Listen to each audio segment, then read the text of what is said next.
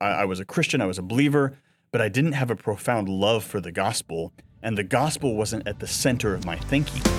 And I saw over and over and over again people's eyes would glaze over when people were quoting the King James to them. And I just thought, what are we doing? The King James Bible had been at the center of my faith for my entire life up to that point, and the Lord, in His mercy, shifted things in my heart so that Jesus was at the center of my faith. We want ro- a robust confidence that is unshakable and that can deal with human the fact that we don't get things perfect, and that's okay, and God knows that, and God still speaks to us. You are listening to the Textual Confidence Collective. We're a group of friends who met at a theology conference a couple years ago and have kept up online, calling ourselves sort of informally, we'll see if the name sticks, the Textual Confidence Collective, an august name for a tiny group of buddies who just love to talk about promoting confidence in the text of Scripture against different forms of what we call textual absolutism, which we'll define. That includes especially and not only various forms of defensive exclusive use of the King James Version. So you are either watching or listening to the first of seven discussions on textual confidence among us, these friends. We're going to cover the history of textual transmission of the Bible that is how the Bible came down to us over time. Then the theology of textual transmission. Then the story of the Textus Receptus, that's the Greek New Testament edition, broadly speaking, behind the King James Version. And then some of the nitty gritty of textual criticism. We've got some experts, two world experts are working on it uh, in our little group, and two guys who also know a thing or three, or maybe two in my case. So even before I get everybody to tell their stories and therefore introduce themselves, I'd actually like to ask pastor and PhD candidate Peter Montoro, who hails from my state, to explain the three poles that we see in this debate. Take it away, Peter. So there's basically three uh, three positions uh, that we we've used to sort of put together a spectrum of of, of a map, as it were, of this of, of um, positions on the text. So you have a textual skepticism, textual absolutism, and textual confidence. So a textual skeptic would be someone like Bart Ehrman. Ehrman would say, well, if God really gave us the Bible, then he would have given it to us on golden tablets or written it in the sky so that we would know if he inspired it, he would give us every word exactly uh, the way he wanted us to have it we would not have to do textual criticism. We'd not have to compare manuscripts. Um, and, and Ehrman would say, because we have to do this work, because we have to toil on the text, therefore, we can't trust the text because if we have any uncertainty at all, then we just don't know what God said. And so, therefore, it can't be God who's speaking. It has to be men who are speaking. And that'd be roughly a summary, be a lot more nuanced than that, but that's basically his position. Uh, and then there are many people, this is the way I was brought up to believe, that um, their position is well, if we can, we have to know the words exactly. We have to have absolute confidence in every single word uh, to be able to trust the text. But we believe the Bible is the Word of God. Uh, and so, therefore, we must not have to do any work on the manuscripts. We must have every Greek word or every English word, even in the King James, exactly right. Uh, and uh, because we do trust the text, and because we believe this is necessary uh, to trust the text, therefore, we're going to postulate uh, we're going to say uh, that this is actually what took place. And what we'd want to to so that that's textual absolutism, right? Exactly. Okay. So that'd be a textual absolutist perspective, which we're going to spend a lot of time talking about. Uh, and then a, a position of textual confidence would say that toil and trust can go together. So that because of what we believe in the providence of God, and because we believe that God can use ordinary human beings to transmit His word, and I'll be talking more about this later on. Uh, but just how God uses ordinary human beings to preach his word. He also has used ordinary human beings to copy and to translate and to edit and to do all the other things uh, that are done with the word of God. And yet, God is still at work through human beings, uh, just as he is in the church and in, in, all the other acts of God's providence. Uh, and so we want to say to Bart Ehrman, we would, we would say, no, we don't want to be skeptical, but you don't have to become the mere image of Ehrman uh, in order to have trust in the text.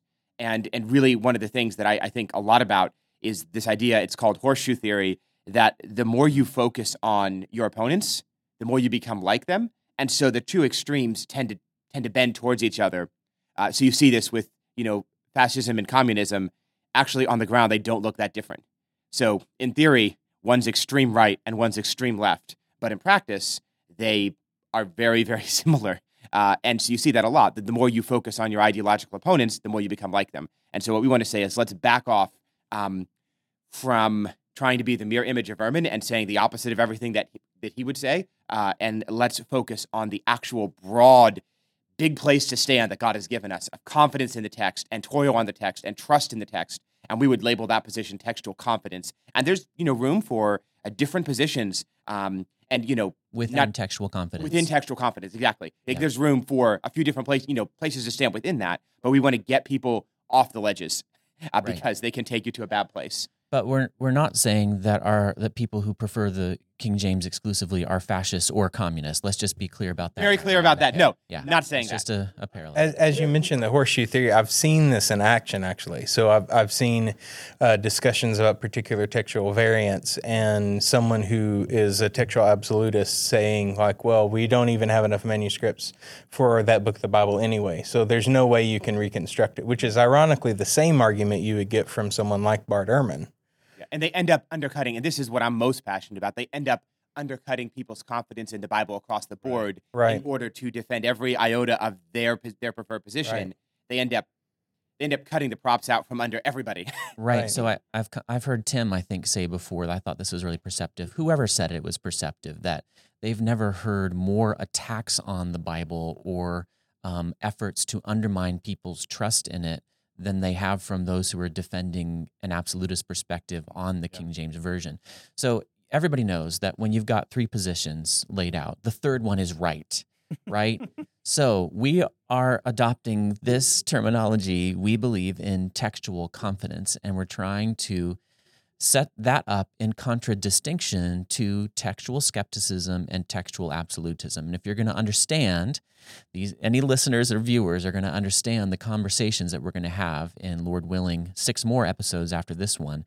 They're going to need to remember those three perspectives. Again, textual skepticism, textual absolutism, and the right one, that is the third one, textual confidence. Now, um, this is going out on my YouTube channel for those who don't end up uh, seeing it online, hearing the podcast version. You can see the video on my YouTube channel. Um, and those who watch my YouTube channel know some of my story. I'll tell a little bit of it again for the podcast audience, but I'd like to hear actually in this first episode, I'd like to hear from everybody. Your way of introducing yourself can be to tell the story of why you care about this debate. The why why you've taken the time and frankly money to come down to Dallas, Texas where we are recording right now, thanks to the kindness of some other Christian folks and record these podcasts about that are that are promoting textual confidence. Can I start with Tim Berg? I've known you, Tim. Boy, has it been four years now, and Yeah. we just immediately became fast friends. We were obviously on the same page in so many ways. I've appreciated your graciousness, Tim, as you deal with people online over and over and over again. I've seen you respond like a Christian to people's provocations, and I bet that some of your story is going to explain that. Tell us your story. Why are you so in- interested in this topic? Yeah, I mean, my interest in the topic started in some ways at a very young age. I was raised in a home that I would today call a textually absolutist home. We didn't use that terminology. We were kind of in the right hand wing of the King James only movement. Uh, we went to a Hyles Anderson church. The pastor was a Hyles Anderson graduate who wouldn't support any missionaries anywhere that didn't come from Hyles Anderson.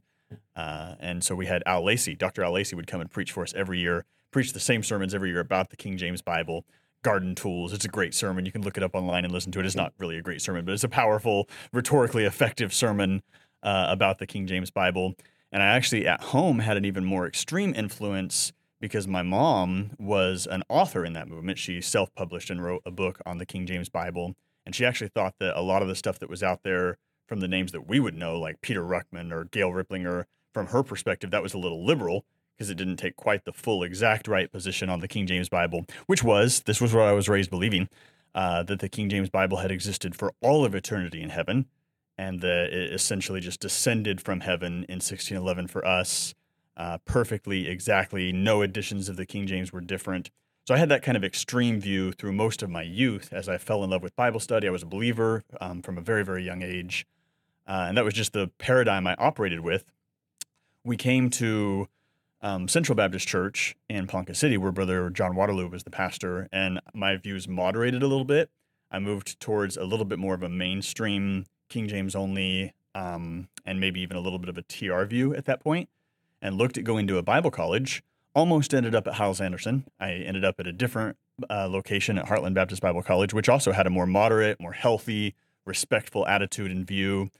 Um, and during my four years there, uh, doing their four-year Bible diploma, landed at essentially a TR position. Would have would have defended the TR. Would never have pointed to an error in the King James, but had moderated myself enough where I would have claimed that instead of the King James Bible being perfect and inspired, uh, the Greek text behind it is. And then in the last few years, I went into their grad school and did a few years of grad school. And during my time there, began to face some real questions um, about what I'd been taught, about what I'd believed about the King James, where it came from, Greek manuscripts. As I asked people questions, they pointed me towards resources that I'd heard about but had never read. One, one professor suggested that I read F.H.A. Scrivener. Another one told me read Burgon's books. His are the best defense of the King James Bible that has ever been written. Um, and, and so I did. I, I did what I was told. I got Burgon's books, I read them, and I was somewhat shocked. And I know not everybody would be shocked. Some people have a much better understanding, but I didn't. I was somewhat shocked to realize that Burgon didn't believe what I had been taught. He didn't believe this view that the King James Bible was perfect or that all the manuscripts supported it. Uh, he held a very, very different view, in fact. Um, and so I started having real struggles with what I had been taught, what I believed, what I'd been teaching others. I, would taught other people in classes about the perfection of the King James Bible for years. I, had done it in Sunday school classes, in my preaching. I had written on it uh, for other people. But now I was facing these really serious questions.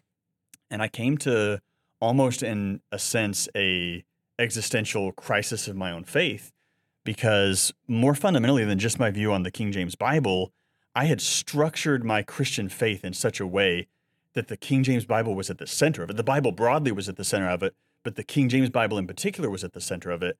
So as I started asking these questions and wondering, could the Bible be wrong? Could the King James Bible have an error in it? I realized deep in my soul, my whole faith was on the line. I, I was at a point where if I came back with wrong answers, I could walk away from Christian faith. Like I could sense that. I, I didn't in my mind think, well, okay, I'm going to turn my back, but I could sense that that was the level of thing that I was wrestling with. Um, and it's one reason I love to be and want to be careful as I talk with others about this issue because right. when you've structured your faith that way, this is a huge thing. A shift right. like this, a change in position on something like this can be so so massive and so important. And if you're not careful in how it's done, it can be so spiritually devastating to a person's soul. And I, I was there. Like I was in anguish, spending times with the Lord, crying, wrestling, weeping, thinking, well, what's going to happen if I go down this route? But in God's grace and mercy, I didn't just ask those questions and come to a better view. He brought me, more importantly, far more importantly, to a healthier view of Christianity that was grounded on the gospel. And I fell in love for the first time in my life. I don't mean I wasn't a believer before I was, and I know I'll get understood at this point, but I, I was a Christian, I was a believer, but I didn't have a profound love for the gospel, and the gospel wasn't at the center of my thinking.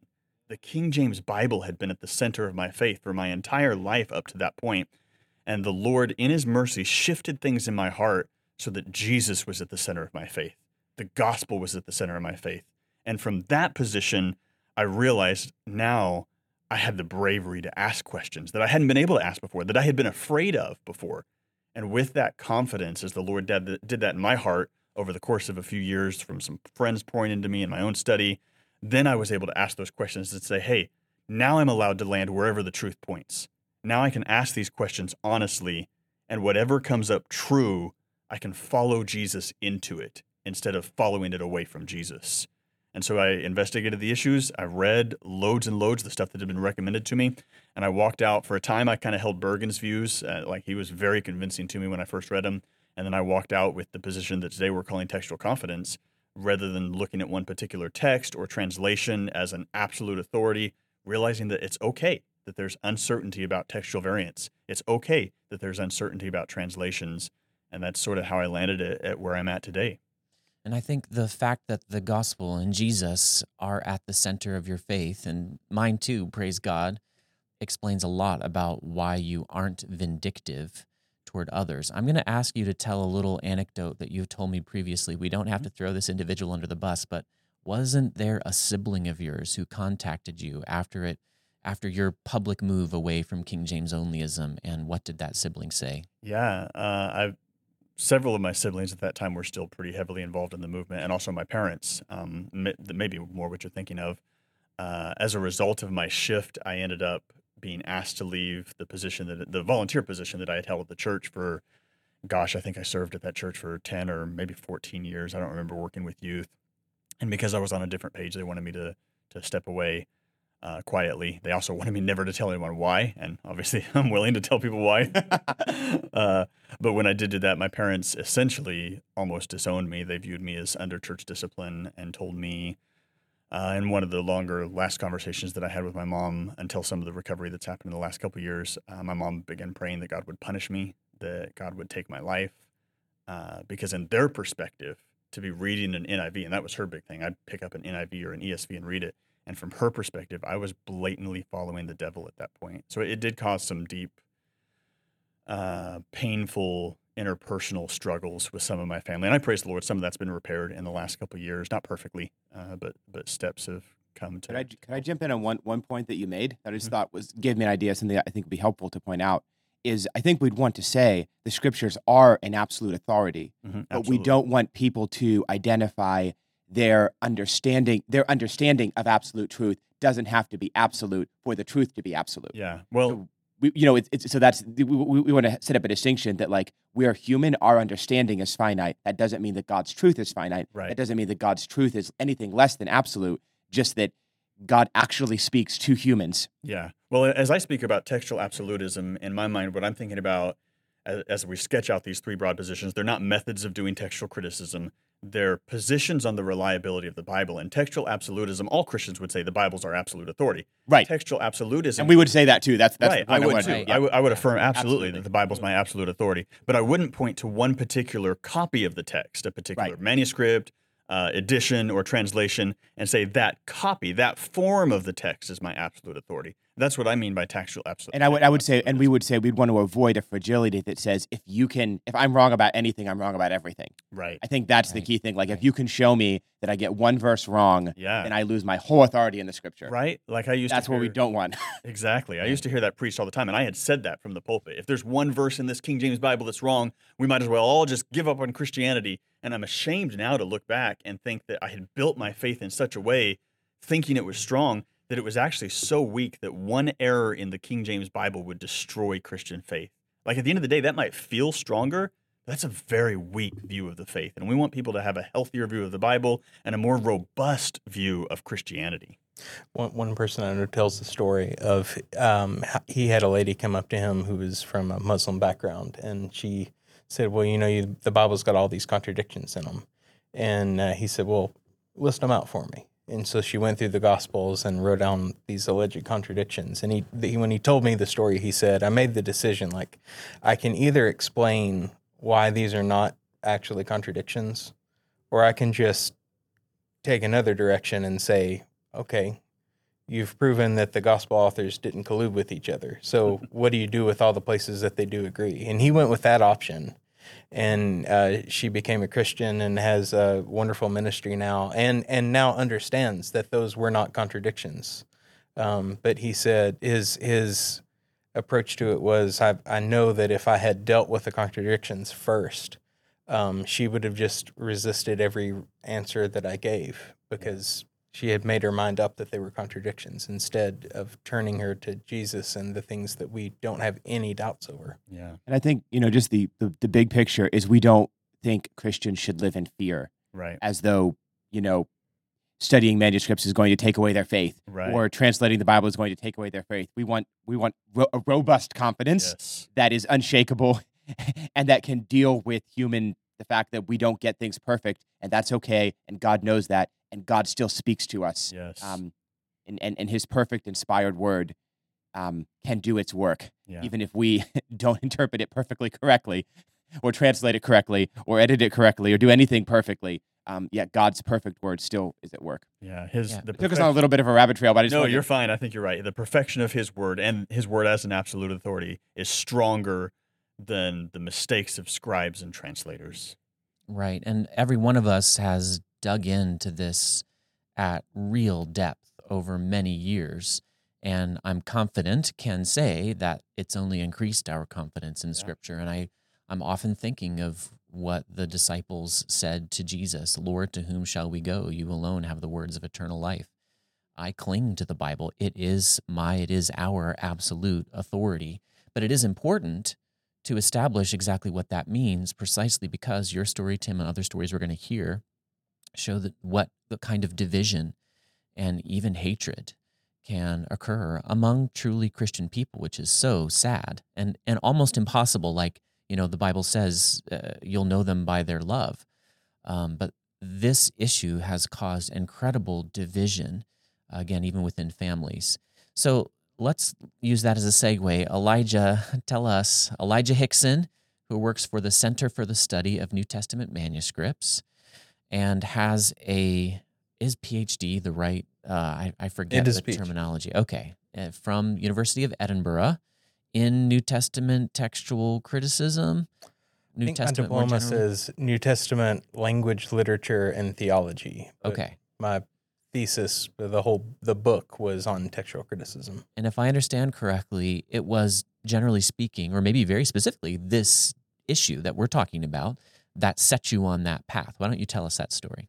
Yeah, so I'm I may be the only one here who was not in independent fundamental Baptist circles. I was raised Southern Baptist, but I'm from East Tennessee, and uh, in our area where I lived, the other churches around were either King Jamesy, King James only ish, or liberal. So King James is just kind of default what you use. The pastor, um, my pastor growing up used the King James till I was 12. He shifted to the New King James.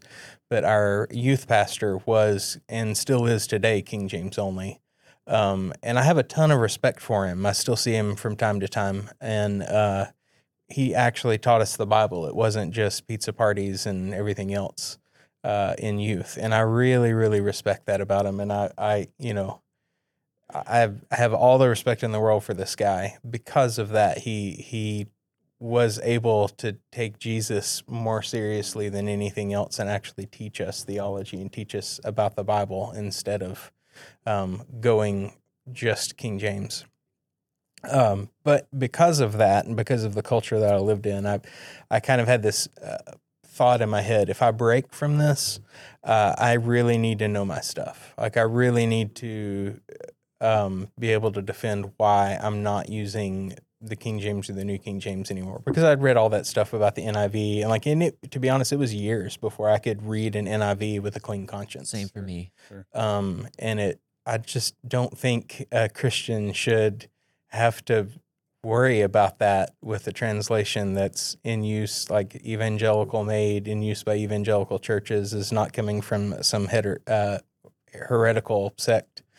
Um, so that's that's kind of half of it. The other half is when I went to college, I majored in chemistry because I really like measuring things. I like to see things, and um, uh, I want to, you know, how many milliliters are in here. That's a question that you can answer by measuring it. And uh, when I went to seminary after that, there's all these discussions about what you know Pauline theology and what was Paul. I well, I think Paul is saying here that this, and like, well, why do you think that? Well, I just am more convinced by these arguments, and I'm like, so you're- basically you're saying you feel like this is what Paul is saying because you feel like this is what Paul is saying. I just had no, I had, I had no patience for that. Um, and but when you turn to manuscripts, like this is God's word that we're dealing with and copies of God's word. When you turn to those, you, you is that an alpha or is it a lambda? Well, there is an answer to that question. You might not always be able to tell, but there is an answer. Objectively, you can make measurements and you can see that. And I really love that aspect of manuscripts. Like it's God's word, but it's also something that you can see and you can measure. Uh, and so all of that comes together, and uh, I end up in textual criticism and end up um, writing a dissertation on purple manuscripts in the 500s and, you know, worrying about this little spot here. Um, I, I've told you before, I have a friend, whenever we have dinner, he'll hand me the menu and say, Hey, there's a stain on this. You want to talk about that? um, so yeah, I, I, I love that. And that's sort of how I got where I am. And you are one of the co editors and co authors of Myths and Mistakes in New Testament Textual Criticism, which I would describe as the newest generation of evangelical, faithful uh, New Testament textual critics trying to build on the work of the previous generation and gently correct it. And they said they appreciated it. Somebody like a Dan Wallace, for whom you now work. So you have worked to increase textual confidence in your New Testament textual critical work. And we will talk way, way more about that in future episodes. Peter, you come from a similar background to Tim. You went to Heartland Baptist Bible College, and I met you at a theological society meeting some years back. We just started talking in the lobby somehow. I don't remember how that ended up happening. Why don't you tell us your story? Why are you so interested and passionate and gesticulating when you uh, when you talk about? I this gesticulate because I'm a pastor. So Okay, you know, got it. Gotta gotta do that. Uh, so yeah, I grew up in a pastor's home uh, in New York City, and my parents are faithful Christians. Sacrificed an enormous amount to see a church started uh, in New York City, um, and I'm just really grateful. I'm the oldest of 12 children, um, and I'm really grateful for the Christian upbringing that I had. And I'd say in a lot of ways, like the position I was raised in, like at least theoretically, was a lot less extreme than some of some of the you know things that you were raised to believe. But in practice, though, I would say it basically comes down to the same practice that no one should ever use anything other than the King James, um, and that nothing should, you know, there are no, you know, there are no mistakes in the King, in the King James. All of the translations are bad, and so you, you know, you can have it, and that's one of the things. Like you can have a lot of nuances of all these different positions, but when the rubber meets the road, it's basically it comes down to a very similar practice. Um, and so I went to Bible college. My dad was on the board of the directors of, of Heartland, and so I went there um, and uh, had you know some benefit. Uh, the, homiletics class there is really uh, really good, and so there was a lot of benefit in that. Um, but I you know had questions. I was wanted wanted to know, so I really was like, I want to I want to have you know the best arguments for these positions that, that I can have. You know, and so I I wanted to defend you know our position of King James. You know, King James. Uh, we, we use the King James. We use the TR. Um, you know, this is this is where we should be. Uh, and so, like you, uh, like Tim, I uh, was using uh, reading Burgon, and really, you know, kind of one of the key things. So there's there's two elements that that really got me into all of this. One is I was raised with basically the idea um, that all the work has been done. So all the work of textual study has been done. All the manuscripts have been looked at, uh, and and Erasmus and and the the editors of the TR they they did the work. The work's done, and so anyone who would want to redo that work would only have ill motives in mind. Um, that was basically the, the impression that I had. Um, and so reading Burgon um, made me realize that really was the first sort of like I was re- sit, sit, sitting on the campus at Heartland reading the re- revision revised, um, and I began to realize that Burgon didn't think that all the work had been done. Right. Burgon thought the work had barely been started. Right. And in fact, Burgon's argument against Westcott and Hort um, was that all the work hadn't been done yet and they were being premature. Yep. Uh, and so that meant that my position that all the work had been done and we just needed to defend that work was just untenable. Uh, and so that didn't move me from like a TR perspective to, you know, well, now I'm going to, you know, use the NA28 or use whatever other Greek New Testament, right? I didn't know Greek at the time anyways, uh, or, or it didn't move me from like King James to using the ESV. It just was a realization that the work hadn't been done. And then gradually I became came to see over. It was really a very gradual transition um, that not only had the work not been done, but there was no interest in seeing that work done in the circles that I was in, and I, I be- began to have a, a passion um, that I wanted to see.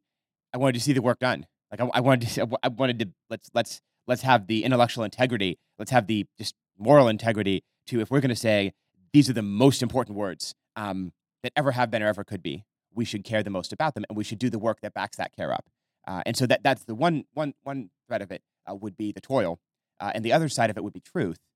That I began to realize that so many of the things that were said about um, men like say Westcott and Hort, or or even people who translated the ESV, or people who translated the NIV, or whatever, that you know while there's certainly room for legitimate criticism in, in many of those cases, um, there wasn't a concern for truth. So I was like, we were the only people. So you know, in, in your in your sense, it was like the King James was really at the center.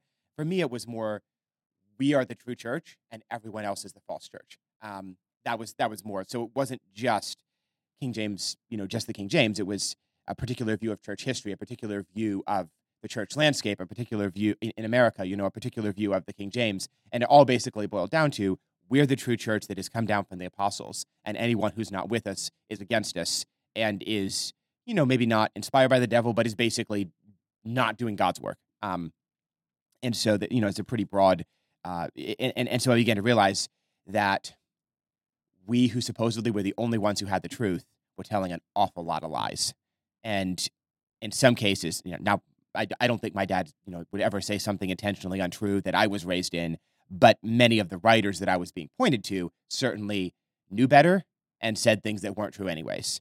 And I began to realize like the people who ought to know either don't, they're either culpably ignorant or they're being deliberately slanderous. And when I look at what the Bible says about slander and how seriously God takes that, I just that was that was like the tipping point for me, realizing okay, the people who are caring about truth and doing the toil aren't the people who have the position uh, that I have. So I should trust those who are willing to put the work in and who are careful to tell the truth.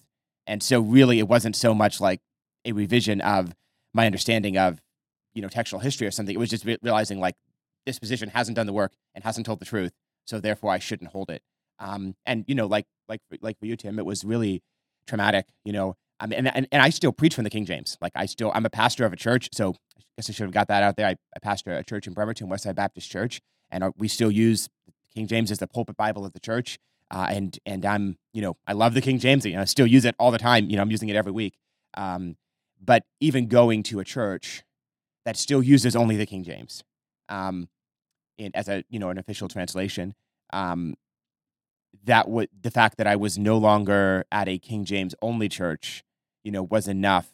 It, you know, I got a letter from my young teenage sister. I have several teenage sisters. Oh, well, they're all different ages now. This was several years ago, but Oh, you were the one that I was thinking of who got the letter yes, from a yeah. So sibling. I was wondering Okay. one of my I'm so sisters was, was 14 at the time, Yes. and you know, she writes me a letter saying, you know, basically, you know, the family was told that I'd stop believing the Bible, and you know, she writes. So I'm, you know, starting to get into a PhD program. You know, I'd, I'd gone back to school and sev- several years into that, and you know, she writes me a letter saying, I would debate you, but you're not worth my time because you're so obviously, you know, you know, you've abandoned the faith, and and just really wanting to, you know, that was hard. That was that was hard, but really, the other part of it is seeing people, you know, who they set their faith on the wrong thing. And when that's questioned, you know, a particular view of church history, and then you can demonstrate that actually isn't true. Like it's objectively, demonstrably not true. And then and then their faith in Christ is destroyed. And just really wanting to see that the story of Christianity is bigger than us four and no more. Um, and God is fine with dealing with mess, which means he can handle our mess too. Uh, and so if everything has to be, if we, we don't have to have a God's eye, we don't have to have, we don't have to know as God knows to know what God wants us to know.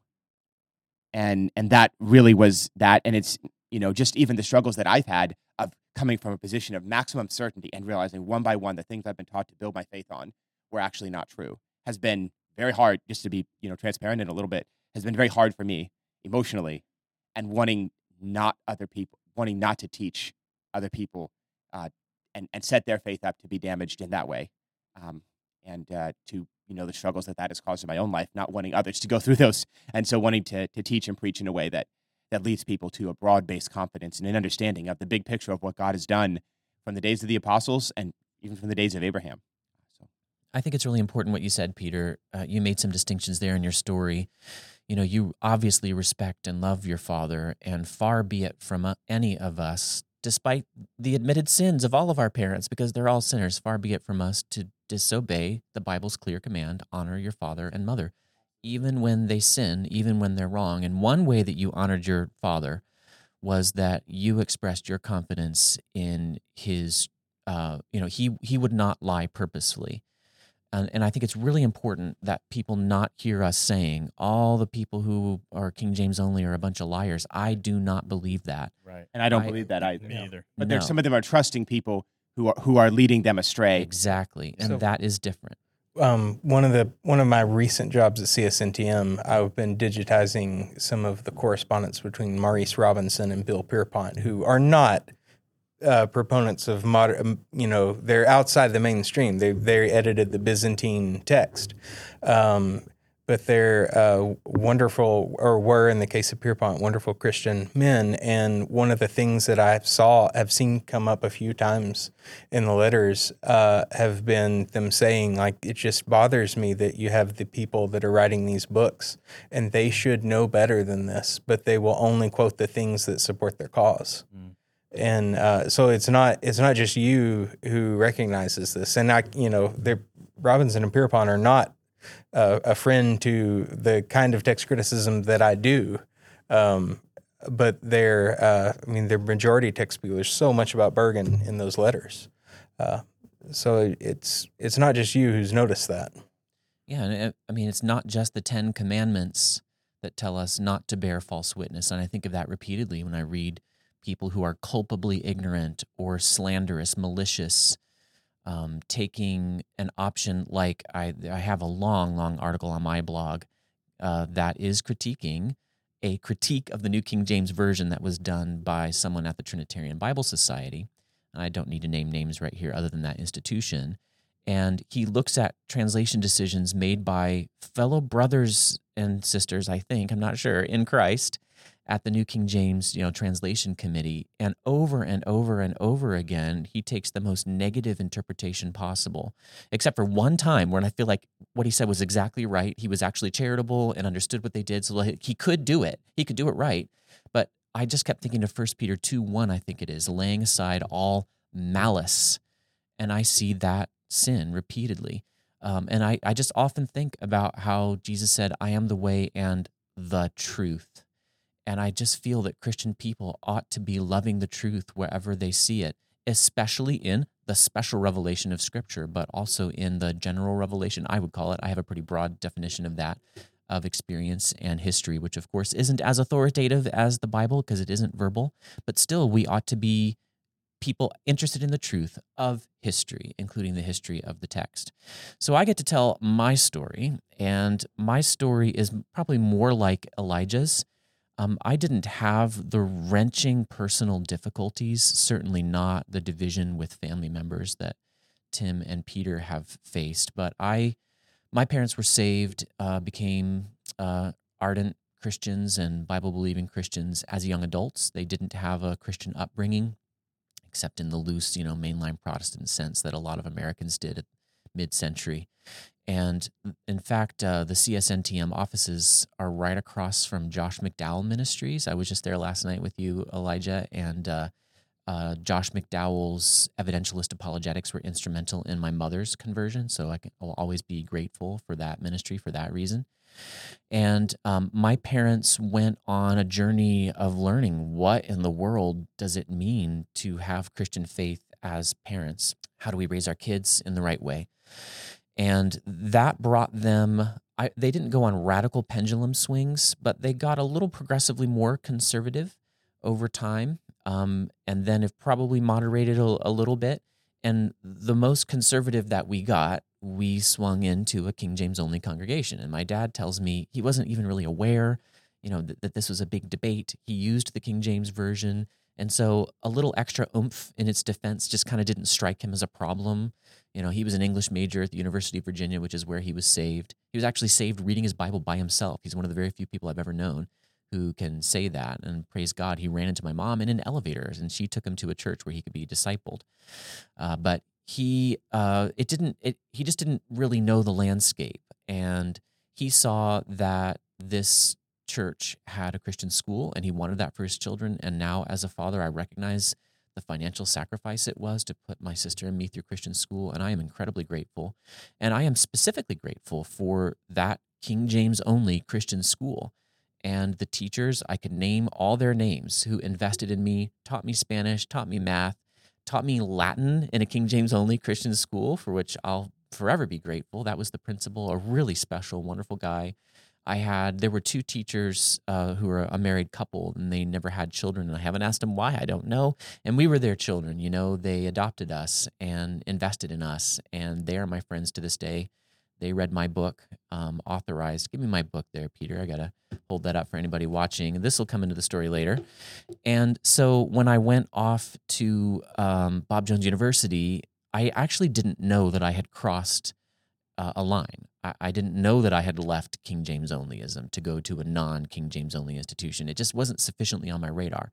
But I was King James only, and I had picked that up from that church and Christian school. I do r- remember my pastor, who I remember as a good man and a faithful man who was at that church for decades, uh, telling us that Westcott and Hort were bad dudes and that the King James was the only translation that anybody could trust or use. So I got that much. And even through my freshman year at Bob Jones, that wasn't shaken. I remember arguing for the supremacy, the uh, you know the superiority of the King James as a camp counselor after my freshman year with a uh, a student who was at a more liberal school, uh, Northland, um, and that's the last time I remember being King James only. The next thing I remember is the next summer another counselor at a different camp telling me, I have a King James only camper. That's all he wants to talk about. Will you talk with him? Somewhere during my sophomore year, I don't even remember how it happened. I stopped being King James only. It was probably due to my pastor, who was unlike he didn't really want to be wrapped up in this controversy, but he was thrown into it because of the videos that Pensacola Christian College put out, the Leaven of Fundamentalism videos, um, attacking Bob Jones University and other fundamentalist institutions for um, uh, promoting this leaven of textual criticism. And my pastor was among the many Bible faculty members at Bob Jones who were forced to respond. He was and is an incredibly gracious guy, the center of whose theology is Jesus and the gospel. And so he did not lash out in anger, but he saw, okay, I've got to teach on this. So uh, I presume it was his teaching in that era that changed my mind. I do remember thinking, why is he taking so long at this? you know, why don't we just change translations? Because he he convinced me very quickly. I respected him so much. His Bible exposition was just absolutely awesome. I would literally, in the literal sense of literal, sit on the edge of my seat as a 17 year old, you know, freshman in college, and I couldn't believe it when his hour plus long sermons were done. I literally was like, I use the word literally a lot. Um, I, I couldn't, yes, I couldn't believe that um, it was over. It was it was that good. He was going through Ephesians. I respected him a lot, so I trusted him, and I and I I apparently changed positions because of him. But he went through this long series where I I think lasted maybe into my junior year. I'm now getting a little fuzzy on the time. And then uh, finally, at the end of it, we took a church vote. Can we officially open up liberty to use other translations? So we didn't move away from the King James. We just were going to add. In that case, that was before the uh, the ESV came out. So the NASB and the New King James were um, you know, explicit ones that we were adding. And uh, I remember we took the vote, and the service was not over yet. There was more singing to do, or you know, more announcements. I can't remember. But right after the vote was taken, and it was utterly overwhelming in favor of opening up liberty to use contemporary translations, the older man in front of me, who was a deacon, and I had known, I had gone on a church workday with him, a really nice man, he got up and left. And I saw his face, and I realized okay, that's why my pastor spent so long at this. And I realized he's never coming back. Um, no matter how careful and gracious you are, some people are not going to accept this move.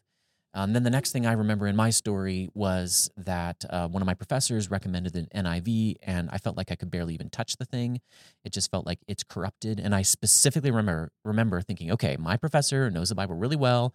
He told me that I can do this in a good conscience, so I'm going to do it. And I picked it up and I saw that all of the verses were collected into paragraphs rather than every verse being its own paragraph.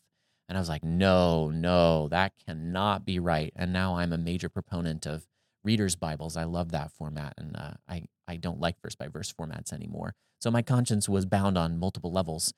Um, then the next part of my story really is I try to keep it a little shorter. Um, this has been a huge part of all of our lives. We could go on and on. We're going to for the rest of these uh, podcasts and video podcasts. I was deeply involved in evangelism uh, at camps and on the street and in the neighborhoods that were not so nice around my church. I ultimately moved into the not so nice neighborhood. Uh, my wife, I realized later, was afraid to walk uh, the the kids around in strollers in that neighborhood. It's that kind of neighborhood, and I saw over and over and over again people's eyes would glaze over. And I just, when people were quoting the King James to them, and I just thought, what are we doing? And I remember being at a Christian camp that was part of the Bob Jones world. Anybody in that world would know which one I'm talking about. And the rule was you had to use the King James because there were churches that were sensitive about it, and I understood that. And I was following it, but I was counseling this kid who had come forward after the service, and he was a bus kid, you know, as I recall. You know, he didn't have he, he wasn't a church kid. Um, and I started reading from the King James, and the look he gave me, he just didn't get it. And I happened to have a NASB in my back pocket, which today I think is not a whole lot better when it comes to teaching bus kids, but it certainly was better uh, in that case. And I pulled it out and I was like, I do not care. I'm going to have to break this rule because what is more important right now is that this kid understand the verses that I'm reading to him about the gospel. I don't, I'm really tired of having to translate the Bible into modern English on the fly in evangelism. And uh, that is probably what I would say, you know, motivated me or even radicalized me on this issue.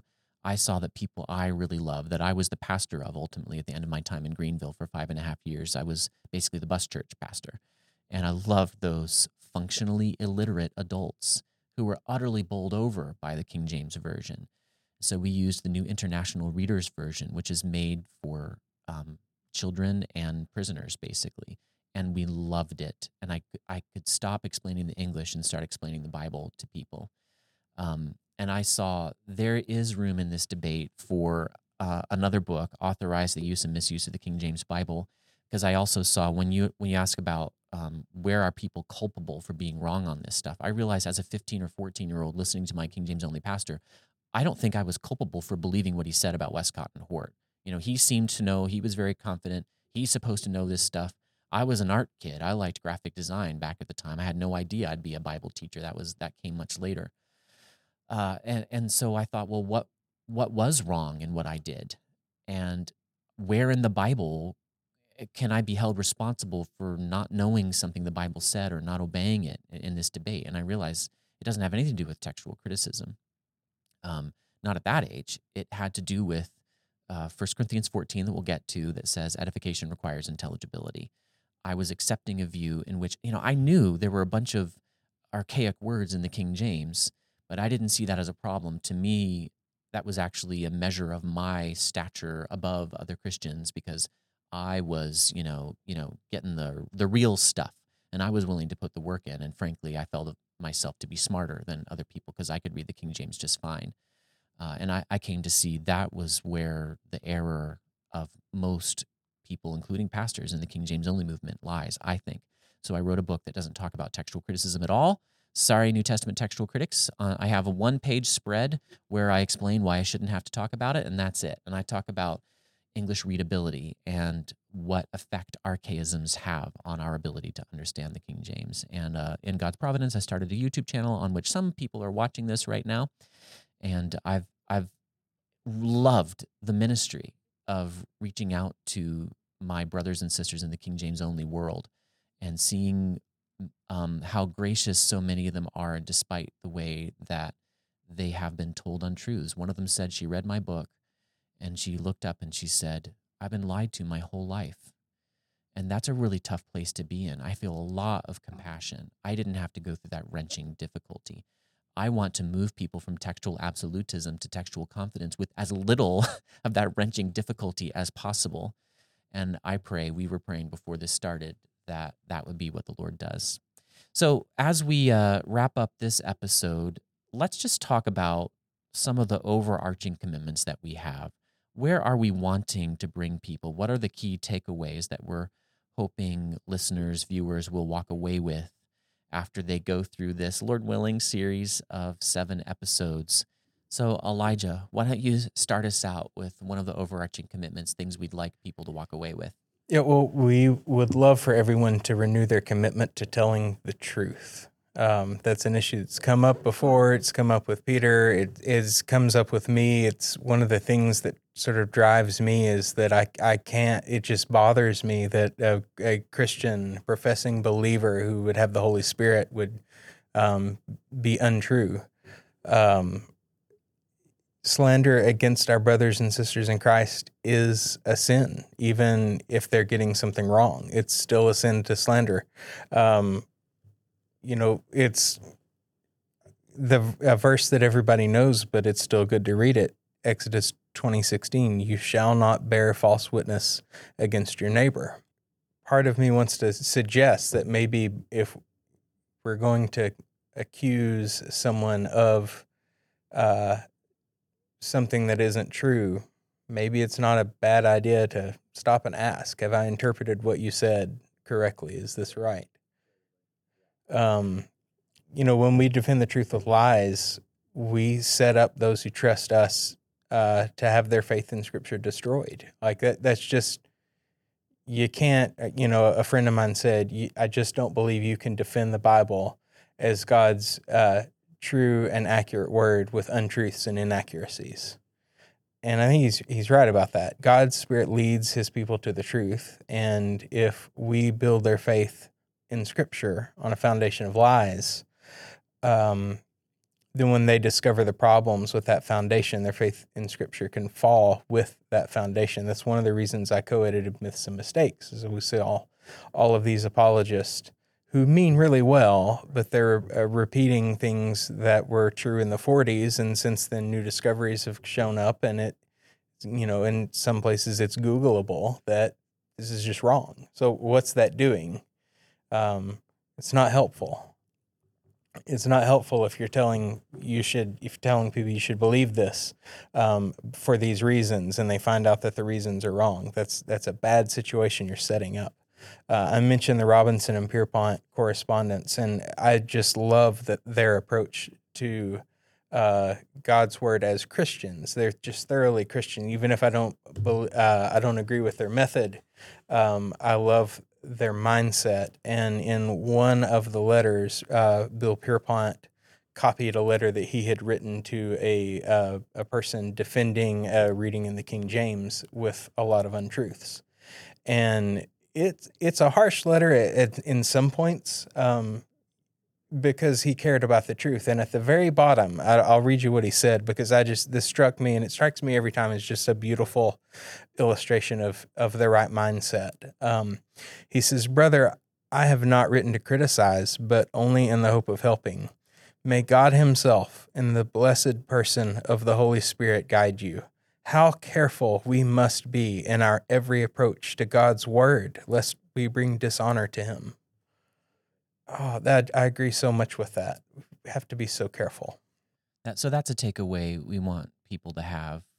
Um, we can tell in debate when we're going back and forth with people, whether we're on the textual absolutist or textual skeptic side, which kind of meet anyway.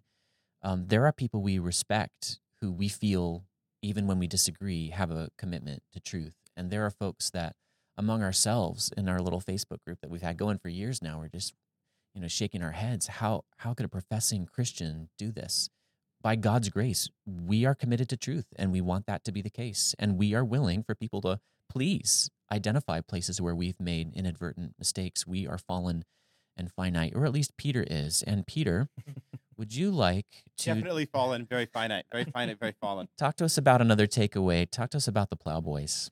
Yeah. So, you know, the first thing obviously is is what we, we just mentioned that we want everyone to renew their commitment to telling the truth. The second one is we want everyone to remember the scriptures are for the plowboys as well as the pastors. Mm. Now, we need, you know, we're going to talk about this. We need experts. We need people who know Greek, who know Hebrew, who know the other rele- lots of other relevant languages. You need to learn to do this sort of work. Um, and we need people who are experts in the interpretation of scripture to be able to teach. But if we're going to tell people that they ought to read the Bible for themselves, And we do. and we do, And we do. and we do, then we need to give them a Bible they can read. And I, I just think, you know, I, I William, William Tyndale is like my absolute hero because he's one of the most incredibly brilliant link. Like he is a, a brilliant scholar um, by any standard, any modern day standard. He's a brilliant scholar, um, and yet he cares about the plowboys and and he wants the plowboys to be able to pick up the Bible, and they're not going to understand everything. They're not going to maybe have all the insight that uh, uh, you know a brilliant scholar like Tyndale had, uh, but they're going to be able to get truth from the scriptures.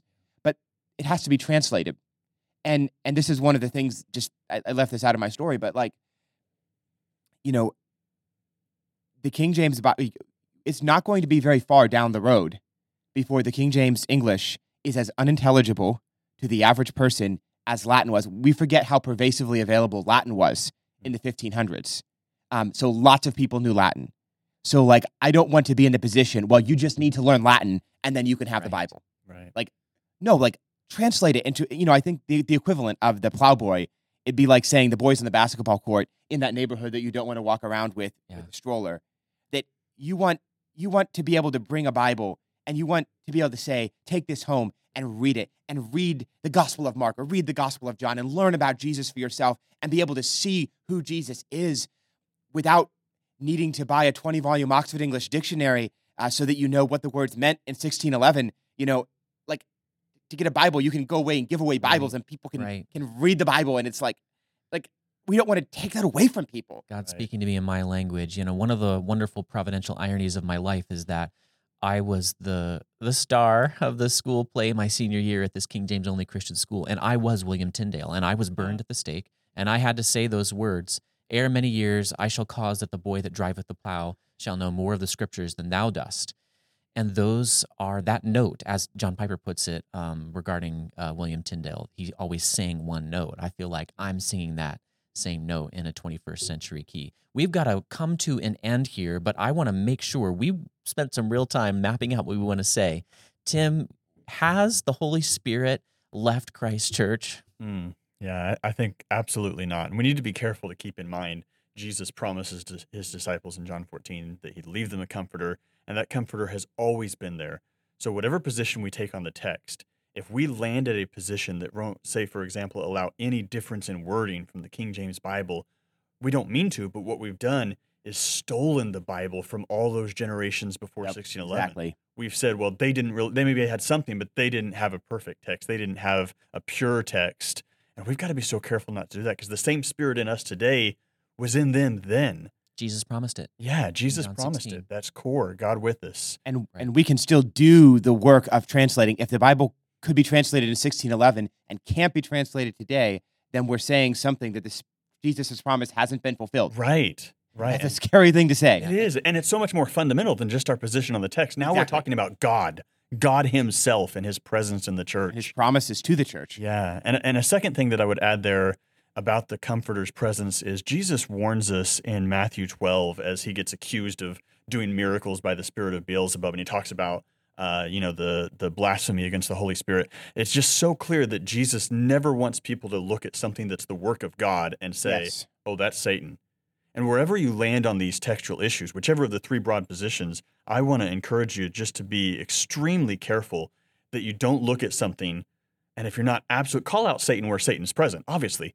But if you're not absolutely certain, be so careful, so cautious. You don't want to look at a believer who God's working in that's translated in an ESV or an NIV and they're on a Bible committee and say, oh, well, that's Satan. Man, Jesus warned us that that's a very dangerous sin to commit. Absolutely. Yeah. We feel that the people who are currently the loudest in defending exclusive use of the King James Version are actually not on the same theological and practical page as the King James translators.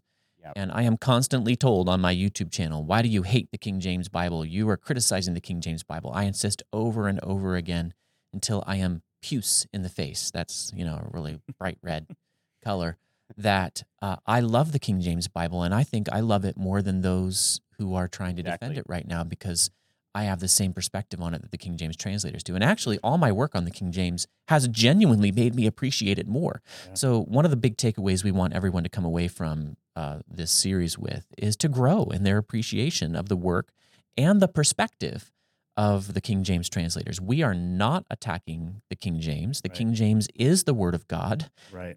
Uh, just the way the, the preface says, we love that preface. The King James is a historical landmark of the of English language and culture that has great value and will continue to have value as long as people can read uh, any of its English. And many Christians have read it and will continue to read it. We are not saying go to your grandma's house and rip that King James out of her hands. Uh, we are saying what uh, Spurgeon said do not needlessly amend our authorized version. It is faulty in many places, but still is a grand work, taking it for all in all, and it is unwise to be making every old lady distrust the only Bible she can get at, or what is more likely, mistrust you for falling out with her cherished treasure.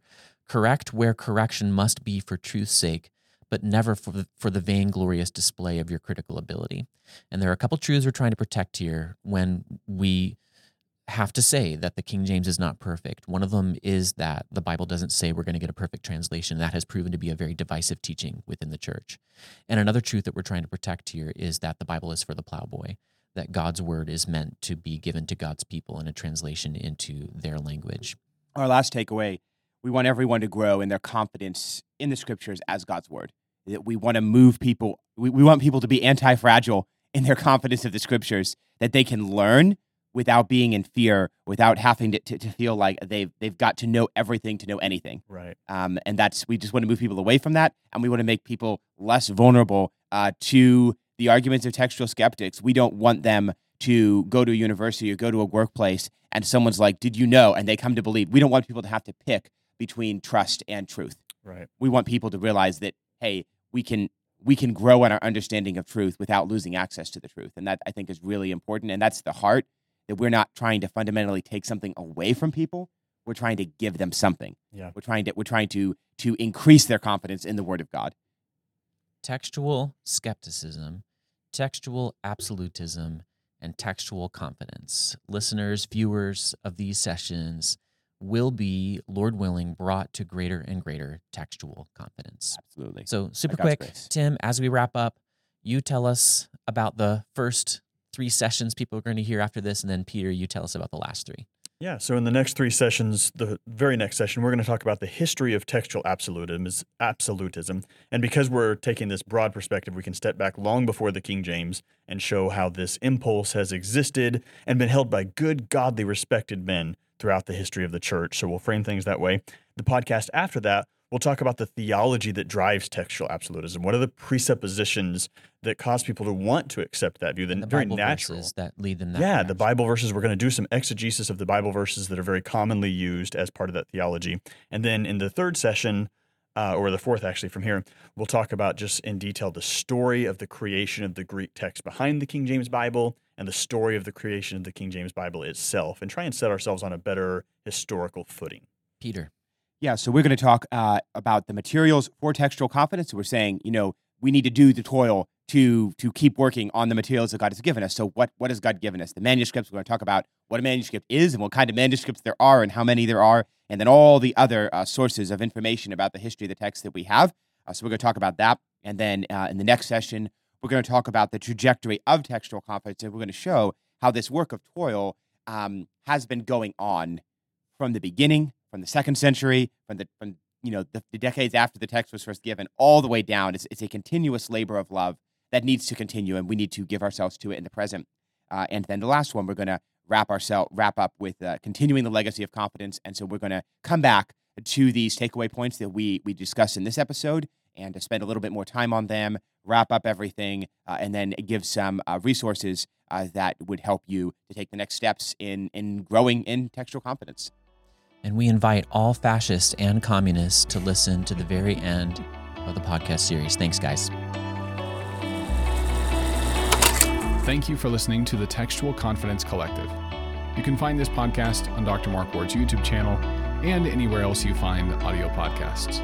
Be sure to visit our website, www.textualconfidence.com.